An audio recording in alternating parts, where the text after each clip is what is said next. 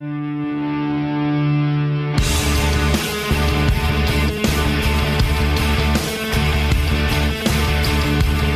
are now about to witness the strength of knowledge. This is Steve Deace. Raising a banner of bold colors, no pale pastels. People should not be afraid of their governments.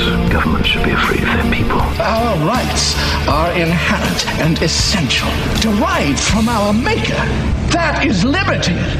And liberty will reign in America. This is Steve Deace.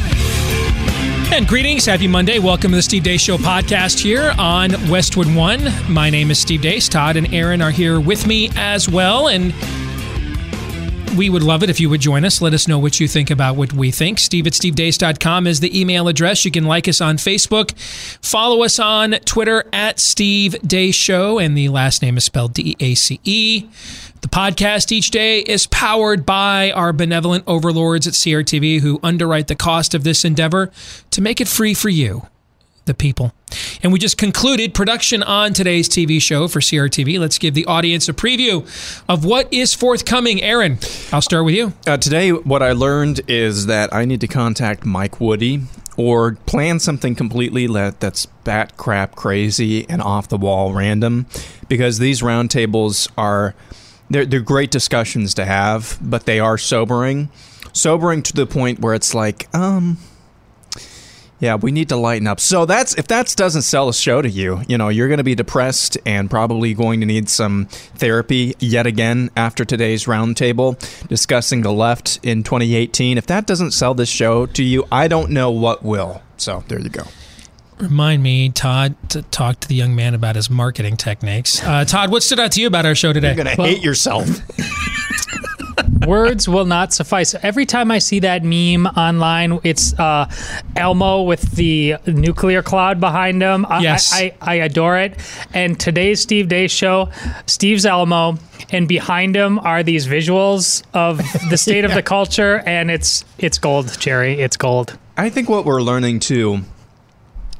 Obama, President Obama, he was a Marxist for sure. He was a soft Marxist, though. Mm-hmm. What we're seeing now is hard Marxism.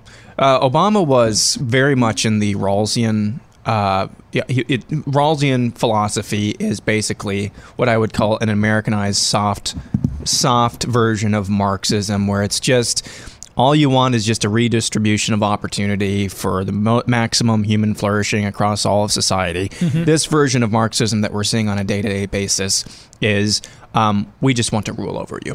This It's is- Soviet. it's Soviet. Yeah. Yeah. Yeah. I mean, if you're an if you're an Animal Farm guy, Obama was was Snowball, Yes.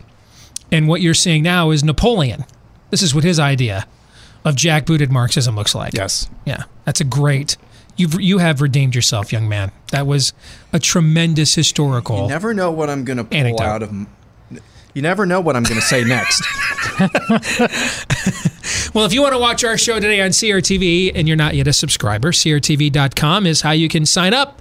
And if you use my name as a promo code this time and not just a swear word, you will indeed get a discounted subscription to CRTV. How discounted? How about a quarter a day? It's actually like 24 cents a day. A quarter a day to watch us, the great one, Mark Levin, the entire team here. You get to watch Phil Robertson today sit around and, and in real time try to figure out what the government does for him and zany hijinks ensue. You don't want to miss it. CRTV.com. Use my name as a promo code. Get a discounted annual subscription. CRTV.com. Promo code DACE, and you won't miss an episode. Steve Deace here, and I've got a question for you. How did you sleep last night? Did you spend the night tossing and turning? Well, let me tell you. Uh, I was recently doing a speaking engagement out west, and the first hotel we stayed in had one of those floppy beds. And man, as I get older, my hip flexors like, if you sleep too long in this thing, we're not going to walk tomorrow. and so I found myself like every 15, 20 minutes, I, my body clock was literally waking me up to turn over from my side onto my belly, onto my back to avoid that weak, floppy bed in this hotel aggravating my hip flexor. And if you know what I'm talking about, if you're struggling to get a good night's sleep, you've got to try a purple mattress. The founders of Purple are two brothers who have been developing cushioning technology for 30 years on things like medical beds and wheelchairs. And then, just a few years ago, they finally decided to use their patented comfort technology to create Purple, the world's most scientific mattress. The Purple mattress will probably feel different than anything you've ever experienced because it uses this brand new material that was developed by an actual rocket scientist. It's not like the memory foam you're used to. The Purple material feels very unique because it's both firm and soft at the same time. So it keeps everything supported while still feeling very comfortable. Plus, it's breathable, so it helps you to sleep cool. You can try it now. 100 night risk free trial. If you're not fully satisfied, you can return your mattress for a full refund, backed by a 10 year warranty, though, if you decide to stick with it. That's how confident they are in this product. They will back it with a 10 year warranty, free shipping on returns if you want to give it back. You're going to love Purple. And right now, our listeners will get a free Purple pillow with the purchase of a mattress. That's in addition to the great free gifts they're offering site wide. Just go to purple.com, use my promo code Steve at checkout. That's purple.com, Steve. The only way to get this free pillow is to use my code Steve at checkout. Purple.com, promo code Steve. All right, on to today's podcast. It is a Monday typically we do a weekend news and views, and we will do that here today. A couple of the items in Aaron's montage, I nearly kicked over my microphone there, live on the air. A couple of our items in Aaron's mo- montage we already got to in depth over on CRTV today. But I saved a couple for the podcast because I thought it needed to have uh, a little bit more uh, depth to the conversation than the time allotment we have on CRTV provides. I want to start with and I hate doing this. You know, I, I'm not a joiner. You guys know that. I don't. I don't like to jump on fads or trends. Um, you know, so I, I didn't get into the whole. Let me build a social media following by reacting to uh, Lena Dunham, and that's probably why the people that did that have like 300,000 more Twitter followers than me, as they chose to go down that road and they were smarter. Uh, but I just, I'm, I'm not. I don't like doing that. You know, I didn't do it with David Hogg. A couple times if he gets out of line, I'll see something. But, you know, um, and then one of the times he said something I thought was actually profound, and a bunch of my people in my industry hated me for pointing that out when he said that he learned a lot about politics from watching House of Cards. And I'm like, well, that's the first smart thing the kid said yet. That's exactly right on the cash money. But we did that t- podcast. We pointed out how much House of Cards has paralleled what has gone on in real politics, right? Correct. The new one is um, Alexandria Ocasio Cortez, and now this is this is becoming. I'm not really sure when we're reacting to her or when it's. I need another five thousand Twitter follower stat, Yes. so let me light her up. You know what I'm saying? Who's talking more about? And it is Alexandra. I want to make sure I get her Alexandria, First. yep. Yeah, thank Alexandria. Thank you. Uh, I'm not sure who's talking more about Alexandria Cortez, uh, Ocasio Cortez, us or them. The answer is yes. There's no question we're not blowing her out of proportion. I mean, she has not yet won a general election. They have her doing national tours for candidates, guys. This is what would have happened if you want to know what you're watching with Alexandria Ocasio Cortez. This is what was lined up for Wendy Davis, Texas's abortion Barbie, in the 2014 midterms. And she was on the cover of the New York Times and she was everywhere. And then they put up some pro life legislation in the Texas legislature.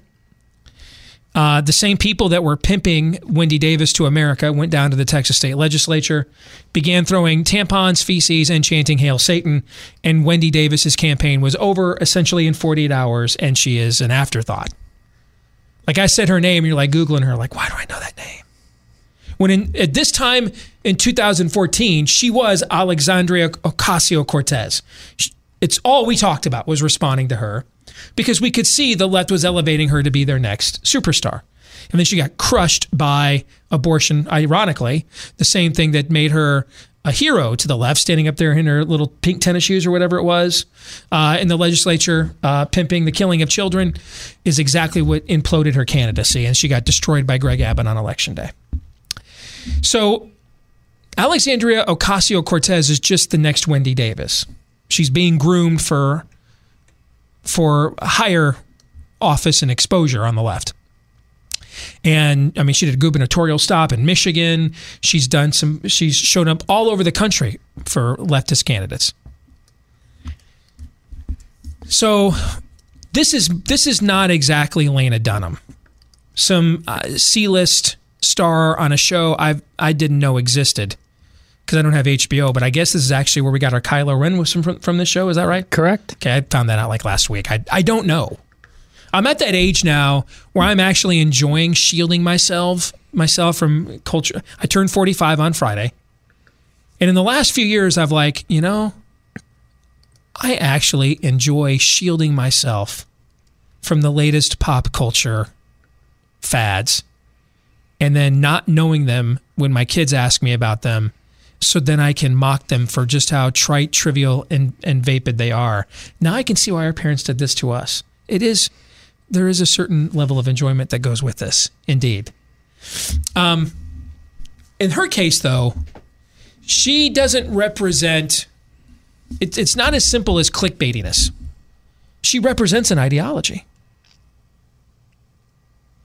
And in the clip you're about to hear, you're going to hear that ideology. Minus the jackbooted aspect of it that Aaron and I were just discussing. But this is about the most honest assessment of it you're going to hear. And it comes under the grueling questioning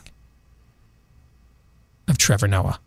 But then the pragmatic side of it comes in, as you said. Mm-hmm. How do you pay for these? You know, you always see people coming in with economic arguments, mm-hmm. and they say, look, these numbers don't really add up. You know, in order to get health care for everybody, this is what it would cost. Mm-hmm. That's going to be troubling. Even if you reverse the Republican tax deal, that's only going to make up 5% of what we need to pay for Medicare for all. You know, uh, how do you pay for education for all? How do you pay yeah. for all of these, these ideas? So uh, this, is an, this is an excellent, excellent question. And in fact, there's a lot of back of the envelope stuff based on our values. So, for example, I sat down um, with a Nobel Prize economist last week. I can't believe I can say that. It's really weird. But, um, but one of the things that we saw is if people pay their fair share. If corporations and the ultra wealthy, for example, as Warren Buffett likes to say, if he paid as much as his secretary paid, 15%, if he paid a 15% tax rate, if uh, corporations paid, uh, if we if we reverse the, the tax bill but went raised our, our corporate tax rate to 28%, which is not even as high as it was before. Right. Um, if we if we do those two things and also close some of those loopholes, that's $2 trillion right there. That's $2 trillion in 10 years. And it's wide, one of the wide estimates is that it's going to take 3 to $4 trillion to transition us to a 100% renewable energy economy. So we got $2 trillion from folks paying their fair share, which they were not paying before the Trump tax bill. Right. They weren't, no, like, they weren't paying that before the Trump tax bill. If we get people to, fa- to pay their fair share, that's 2 trillion in 10 years. Now, if we implement a carbon tax, on top of that so that we can transition and, and financially incentivize people away from fossil fuels. If we implement a carbon tax, that's an additional amount of, um, of, of a large amount of revenue that we can have. And then the last key, which is extremely, extremely important, is reprioritization. Just last year, we gave the military a $700 billion uh, uh, budget increase, which they didn't even ask for. They're like, we don't want another fighter fighter jet. Like they're like, don't give us another nuclear bomb. Right. So what you just heard there was the honest ruminations of a socialist. Now, I'm not going to get into the specifics of her numbers. Like I'm I'm not going to point out how much the top marginal tax rates are that they're a lot more than 15%. I'm not going to point out how much at the top, uh, you know, one percent of earners pay like over ninety percent of the total income tax, and I'm not going to point out any of those things. We have one of the highest corporate income tax rates on the planet. I, I'm gonna I'm gonna set all the specifics that refute her argument aside because um, it won't work. It won't work. If you understood these facts or you were emotionally, morally, spiritually, intellectually capable and or prepared to absorb them, you wouldn't believe what she does.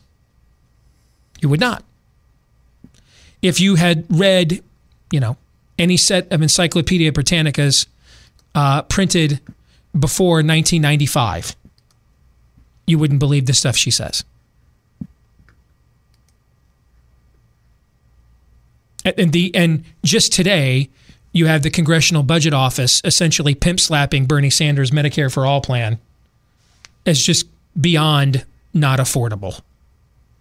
The same people who think, the same CBO who has tried 27 times to convince us that Obamacare is affordable, despite every October when the when the renewals come due and we learn that it's not going on for four years now.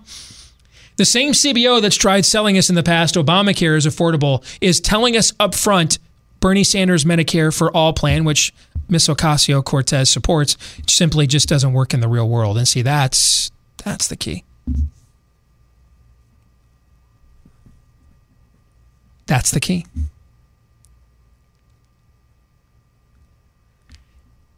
She even threw in fraud and abuse. we even laugh at Republicans when they use that line, the fraud and abuse line. See, there's an old football coach here from my neck of the woods named Hayden Fry. He had a saying, "Got to scratch where it itches." If I if I understood basic facts, if if I was capable of absorbing them in my current moral, intellectual, natural, spiritual state, I wouldn't I wouldn't believe in socialism. Even somebody as far gone down the progressive whirlwind as Trevor Noah is asking her, uh, "How do we pay for all this stuff?" Because you know I'm I'm I'm making seven fi- multiple seven figures here at the Daily Show, man, and I kind of am in that one percent. So how you planning? How you planning on paying for this? So to scratch where it itches here, gentlemen, we've got to go to the very first thing she said. Can we re rack that, Aaron? And I'm going to tell you when yep. I want you to stop it, okay? Let's play it again. But then the pragmatic side of it comes in, as you said. Mm-hmm. How do you pay for these? You know, you always see people coming in with economic arguments, mm-hmm. and they say, look, these numbers don't really add up. You know, in order to get health care for everybody, this is what it would cost. Mm-hmm. That's going to be troubling. Even if you reverse the Republican tax deal, that's only going to make up 5% of what we need to pay for Medicare for all. Mm-hmm. You know, uh, how do you pay for education for all? How do you pay yeah. for all of these, these ideas? So uh, this, is an, this is an excellent, excellent question. And in fact, there's a lot of back of the envelope stuff based on our values. So, for example, I sat down um, with a Nobel Prize economist last week. I can't believe I can say that. It's really weird. But, um, but one of the things that we saw is if people pay their fair short, share, if that's it. Two phrases you got to zero in on here. And if your children are coming home from university and they are becoming immersed in this, I can promise you, the odds you're going to win them over on using objective data and facts. So you have to understand they're going through a religious conversion. You're nodding your head. Yes, Todd, you agree? Yeah, and I am so glad we didn't talk about this at all before the show. My biggest pet peeve so far regarding her and heck, I laughed a little too at this thing. When you see it visually, she looks like Ed Grimley. Steve, yeah, you'll get that reference. She's preposterous. But, but the uh, one reaction from a lot of people on the white is some version right is some version of she's in way over her head. That's not the issue at all. Yep. It is there's she's not a dumb person, and there's been really really smart people throughout all of history that fall for this. This is why Steve's point is so important. Don't cheapen this by saying, "Oh, she's just some you know dumb uh, bubblegum chewing cheerleader." That's you you will get it wrong, and you will deserve to lose if you do not respect the point Steve is making right now. The reality is, you have to be this to, on some level to buy into socialism in general. She says, Well, I sat down with this leading economist, but then there's a lot of back of the envelope stuff. And let me tell you what that means. You know, that she's speaking a language. Now, this is separate from two weeks ago when she clearly was in over her head and didn't know basic facts. but she doesn't know basic ge- geopolitical facts. And in that arena where it comes to foreign policy, that is a relevant exercise. In this arena, let me tell you why it's not. Because to become a socialist, you have to reject basic facts in the first place. Exactly. The three key phrases you heard here were values, fair share, and when she said, I sat down with an economist, and there's a lot of back of the envelope stuff here. Let me tell you what that means. The economist was trying to was showing me this stuff doesn't add up. I don't care. I don't care if it doesn't add up because it's about our values. And if everybody pays their fair share and agrees with me on what our values should be, the money will be there. If you reimagine human worth and existence to each according to his abilities, for each according to his needs, the money will be there. Pass the plate, baby. Yes. Pass the plate. If you give up notions of American exceptionalism, individual autonomy, and God given rights, and imagine all the people living in peace and no religion too. It's their own loaves and fishes story. Yes. Steve. That's what she's telling you. This was not what you saw with Margaret Hoover a week and a half ago. That was an example of a neophyte politician just checking boxes of what of talking points either she's been fed or her staff told her she needed to say. But this is different. She wants to fundamentally transform America. Yes, in fact, when you watch the two clips, it's different. This was her body language and stuff is not what you see with Margaret Hoover, where she's clearly where where she leans back. That's a universal body language sign for I'm on my heels here and I got to buy myself some time. When he asks her how are you going to pay for this, she leans into him, almost as if to say, "I'm glad you asked me the question I wanted." That's why she threw in the anecdote about the military. We're giving them more money than what they even want.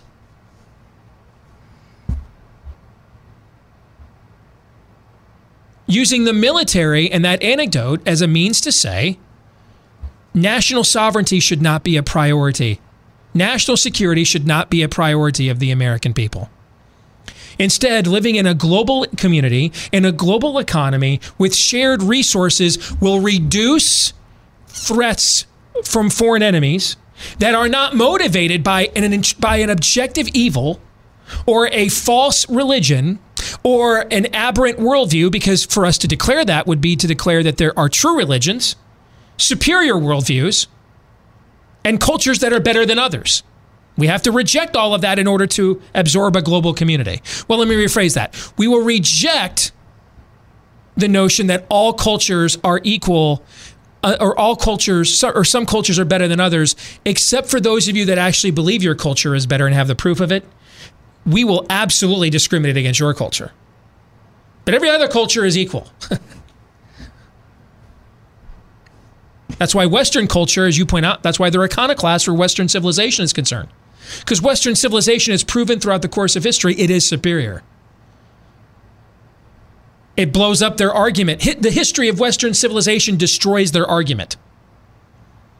And so, hey, hey, ho, ho, Western Civ has got to go. Because you're in the way of me realizing my religious fervor. This is my dogma her body language is the same as if if I went on that show and Trevor Noah said to me, "So you really believe a guy was dead and walked out of a tomb three days later?" I'd have, I'm boy, I'm glad you asked me that question.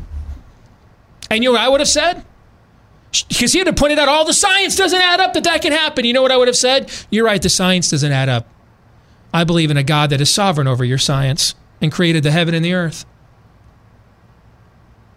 and determines who will live and who will die and how long they will each live until that point in between. That's the difference between me and you. I believe in the supernatural. You don't. You ready for this? Alexandria Ocasio Cortez believes in the supernatural too. It's just a different supernatural than you and I believe in. The world must work this way. And I understand why she believes this. Because the only worldview, the only one, pester me, bring me your emails, bring me your best arguments. I've held all your positions over my 45 years on this planet. And I frankly probably know your positions better than you do. So bring them to me. Flood the inbox at steve at stevedeace.com. Show me another worldview that can adequately explain why the world is the way it is, why we as a species, as human beings, are the way we are, and what the solution to it is. Let me, let me repeat that. Why the world is the way that it is,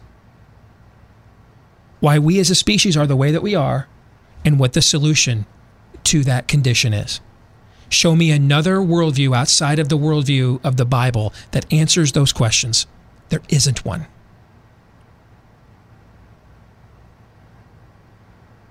In many respects, Alexandria Ocasio Cortez is being more intellectually honest than numerous conservatives are. Because there's a lot of people calling themselves conservatives today that don't want anything to do with the existential questions answered by the scriptures. They just like cheaper stuff and lower taxes. But she at least understands. She may not understand what the Sam Hill, the situation is between Palestine and Israel. You know what though? Neither does 90 flipping percent of the people that have worked at the last four damn State Departments. So she's in pretty good company there. She could have served for Jim Baker or John Kerry for that matter. Because they both pretty much sound the same. The two state solution came from Bush, not from Obama. But on this front, she's cash money, homie. She has rightfully looked at the world and said, something is wrong with it. It needs to be fixed. And see, understand to the likes of Alexandria Ocasio Cortez, if indeed that fix cannot come from within us, by us progressing to be better than we currently are, then it must mean that there either is no fix, which is hopeless nihilism, or the fix comes from outside of us, which requires a divine providential accountability. And I'll be damned if that's the answer. So, this is a religious quest this is a vision quest. The fix must, for what's wrong with us, must be able to come from within us. And it doesn't matter how many failed government programs, it doesn't matter how many facts, it doesn't matter how many historical failures you can cite.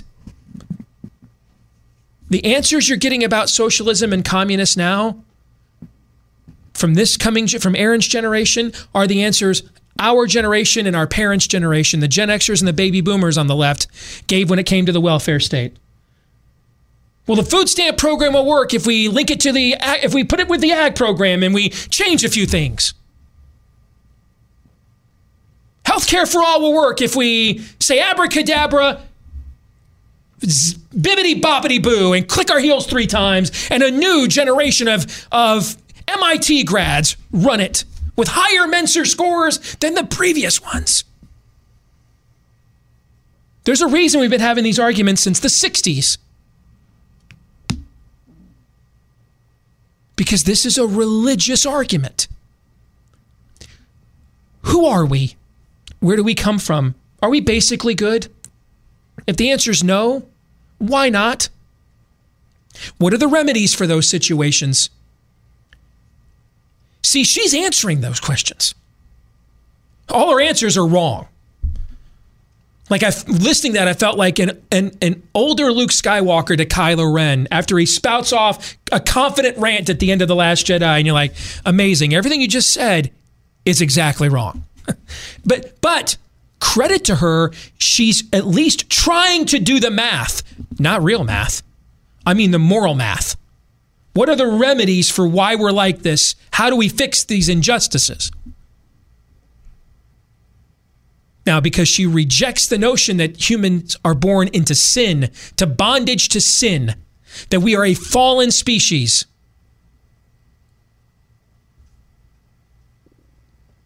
And therefore, when we make attempts internally within us to fix ourselves, we just make it worse. Beelzebub can't cast out Beelzebub. Disease doesn't cure disease. And it's only even if we're even if we're in an irreligious state or we are estranged from our creator, but we act outside of ourselves selflessly as he commands us, when we bear one another's burdens, when we admit our frailties, that we can even put a band aid on our wounds and we still can't cure them. And this is why every society that has adopted her ideals has turned to some form of totalitarianism. Because you're asking the sick to heal the sick, you're telling the blind to lead the blind. Now, where have you seen this argument anywhere in conservative media in the last week since this clip emerged? Nowhere. And that's why I promise you this. You mark my words today. You remember I said this July 30th, 2018. Paraphrase Nikita Khrushchev, she will bury all of you. She and her ilk, they will bury you all. She might as well have taken off her pumps and flashed them in the camera right there on the comedy channel. Because she's going to win.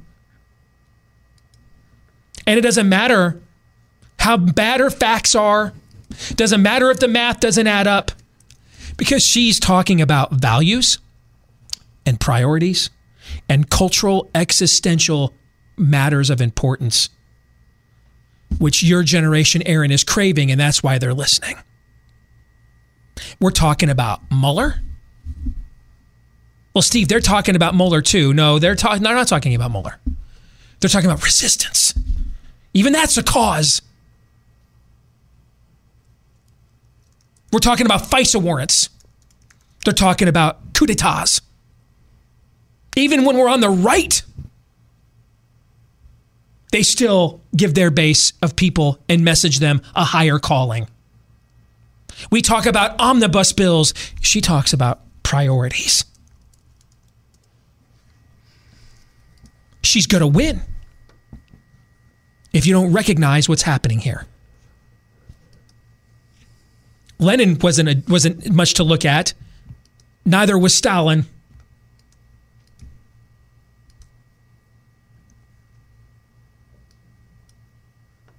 That Bavarian son of a house painter certainly wasn't going to be on the frickin' cover of GQ.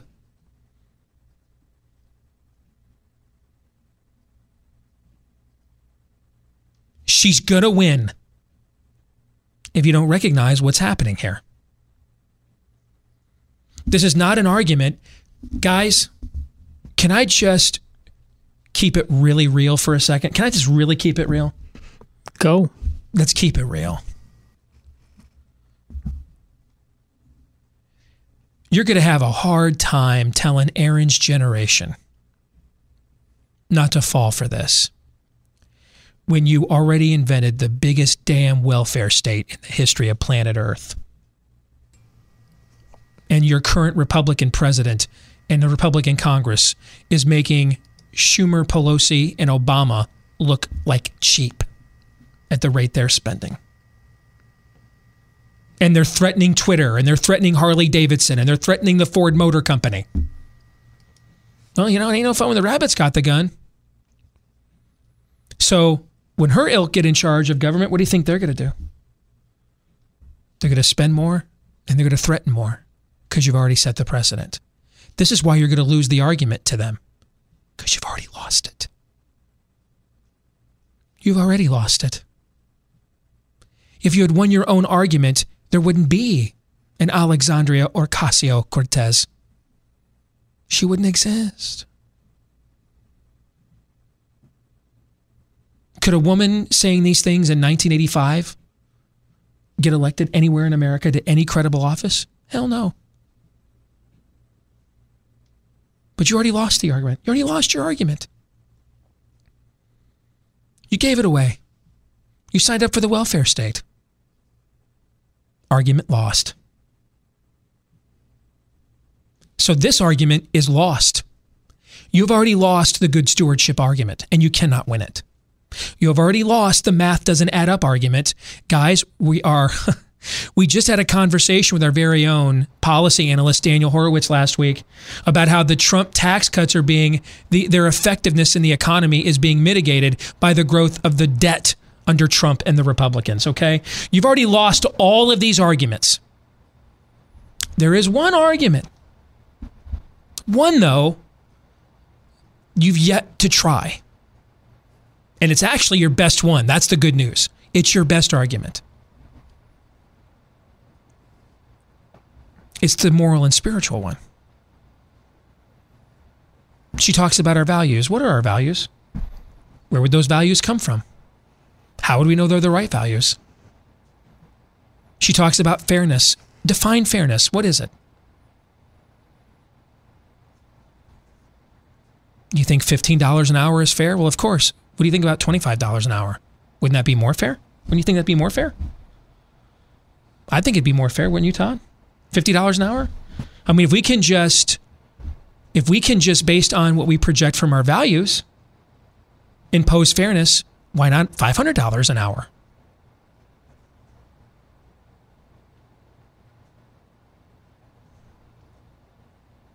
See, she's never had to game theory out the moral and spiritual consequences of what she's articulating. Because she comes from academia in the public sector where moral, spiritual consequences have long ago been ejected. And if you think you're going to defeat her with the Fox News argument, well, government is uh, inefficient and as fraud and abuse, you're creamed, man. In fact, do yourself a favor. Stop stop those arguments now. You'd be better off surrendering. Get your front row suckling spot on the government teat now before the music stops playing and they're out of chairs.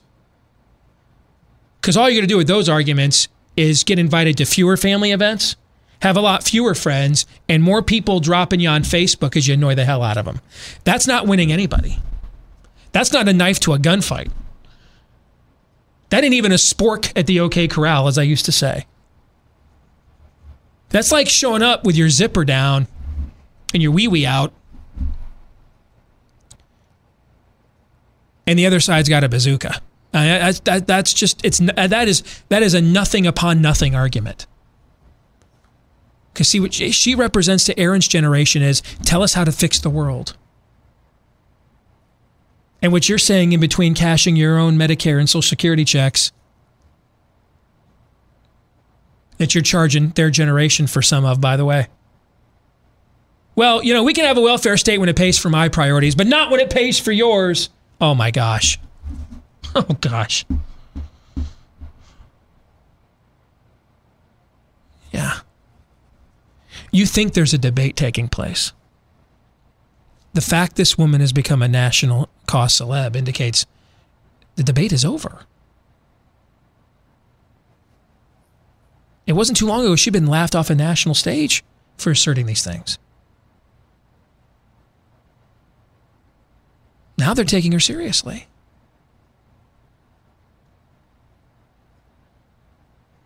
We've already lost.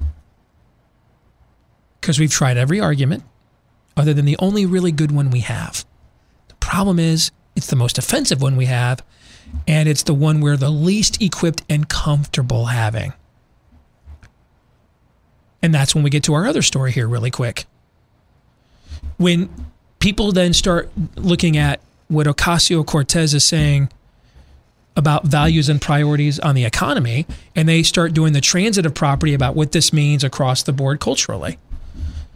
And they decide, well, you know, if a dollar really isn't a dollar, and values are something that aren't objective, but something we can subjectively create or project. If math really isn't a formula, but is really the culmination of our priorities, then maybe my kid's gender is. And maybe I shouldn't impose my, my heteronormative attitudes upon my children. And so I raise them as babies, genderless. So they can, you know, when the time is right for them, live in their truth and self actualize what they want. Now, like a year ago, we'd have called this child abuse. But this is going to be Oprah's next webinar, like next month, I promise you. That's where this is going.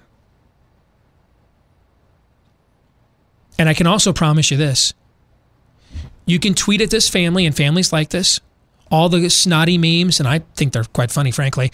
You can all the snotty memes about chromosomes and science won't work. Nobody cares. If they cared about any of that, they wouldn't be doing this. All people may be sinful, but they're not dumb. If they didn't already reject those norms and those objective standards, they wouldn't be here. They're not here because they don't know, but because they just don't care.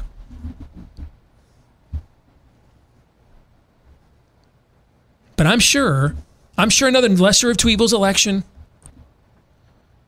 I'm sure another, uh, well, Reagan was a womanizer, so Trump can be too, or something. I, I, you, you know what? What do I know? You got this, man. You got it. So I'm going to stop now because I just realized I've spent the last 30 to 40 minutes wasting my time. We so got this right now that I, I you know what?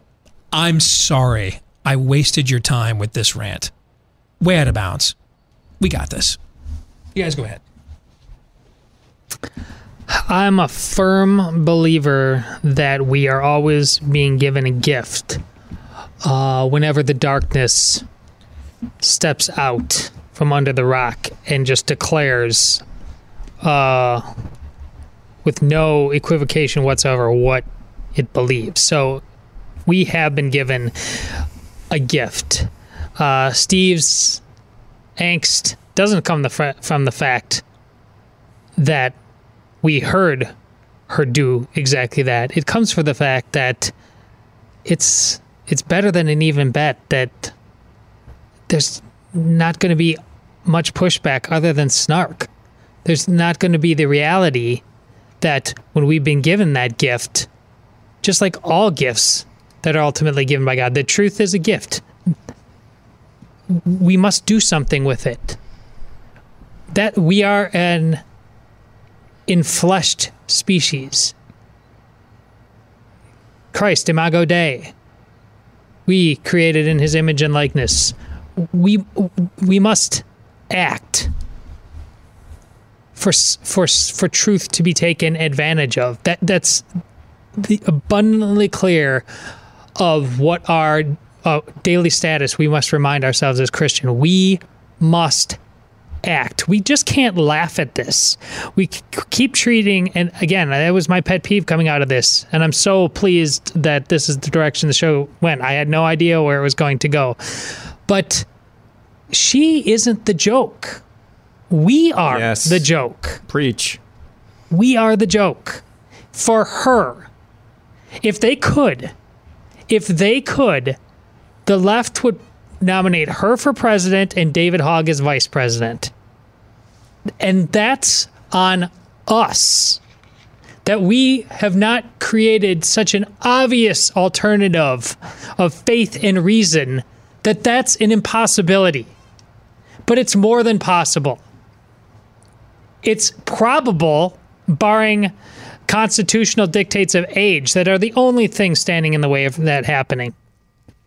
We had the joke. We we need to get in on that joke pretty damn quick while we have time to do something about not being a punchline any longer. Steve said on the show the only thing that defeats a bad theology is a good theology. So I'm wondering, along the lines of what Todd was saying, why, why, when we know what we know about Alexandria Ocasio Cortez and a lot of my generation, why would we vote for somebody who says, um, I'm a fiscal conservative? And doesn't say anything about the, you know, the cultural issues. Doesn't say anything about the, the broader cosmic societal issues why would we continue to vote for somebody who says, well, you know, that's just um, that's that's just a culture thing. What we need to focus on is cutting waste, fraud, and abuse. Yada yada yada. Why do we vote for people like that? Or how about this? Why do we continue to go to a church where our pastor doesn't doesn't want to speak out about, about the cultural issues because he, God forbid, she is afraid that they might offend somebody. If, if it's a she, then, you know, that church is already gone. Why are you listening to this podcast, by the way? Um, why, why would we continue to be in a church like that? Or why would we continue to accept that out of our leadership in our churches? Maybe why why would be we be afraid to, to speak out against this? Or why would we be afraid to not just say who we are? The left is already doing that. As Todd said, the darkness is just coming out and saying, "Hey, it's it's me, it's your old friend." Why why can't we do the converse or I'm sure, I'm sorry, the inverse?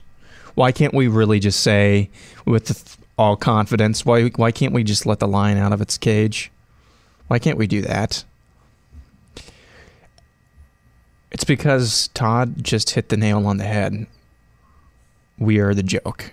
I said this on the show today the fact that this type of thing has already arisen means that we don't really have a leg to stand on. The argument has been won already because by even allowing this argument to take place, we've lost. Or at the very, very, very least, we have showed how weak we are as conservatives, as Christians. It's sobering. If you made it to this, uh, if you made it to this point in the conversation, congratulations, you're an adult, because this is an adult conversation. We can let us know what you think about what we think. Steve at stevedeace.com is the email address. Like us on Facebook. Follow us on Twitter at Steve Deace Show. If you have a moment here today on iTunes and Stitcher, please click subscribe on this podcast. If you have a few extra moments, leave us a positive review if you like what we do. If you don't, don't lie. But if you do, we really would love a positive review. And both of those things help us to get the word out about our show. Many of you have done that already. We thank you very much for that. Back at it again tomorrow. Until then, John 317. This is Steve Deace. I like you.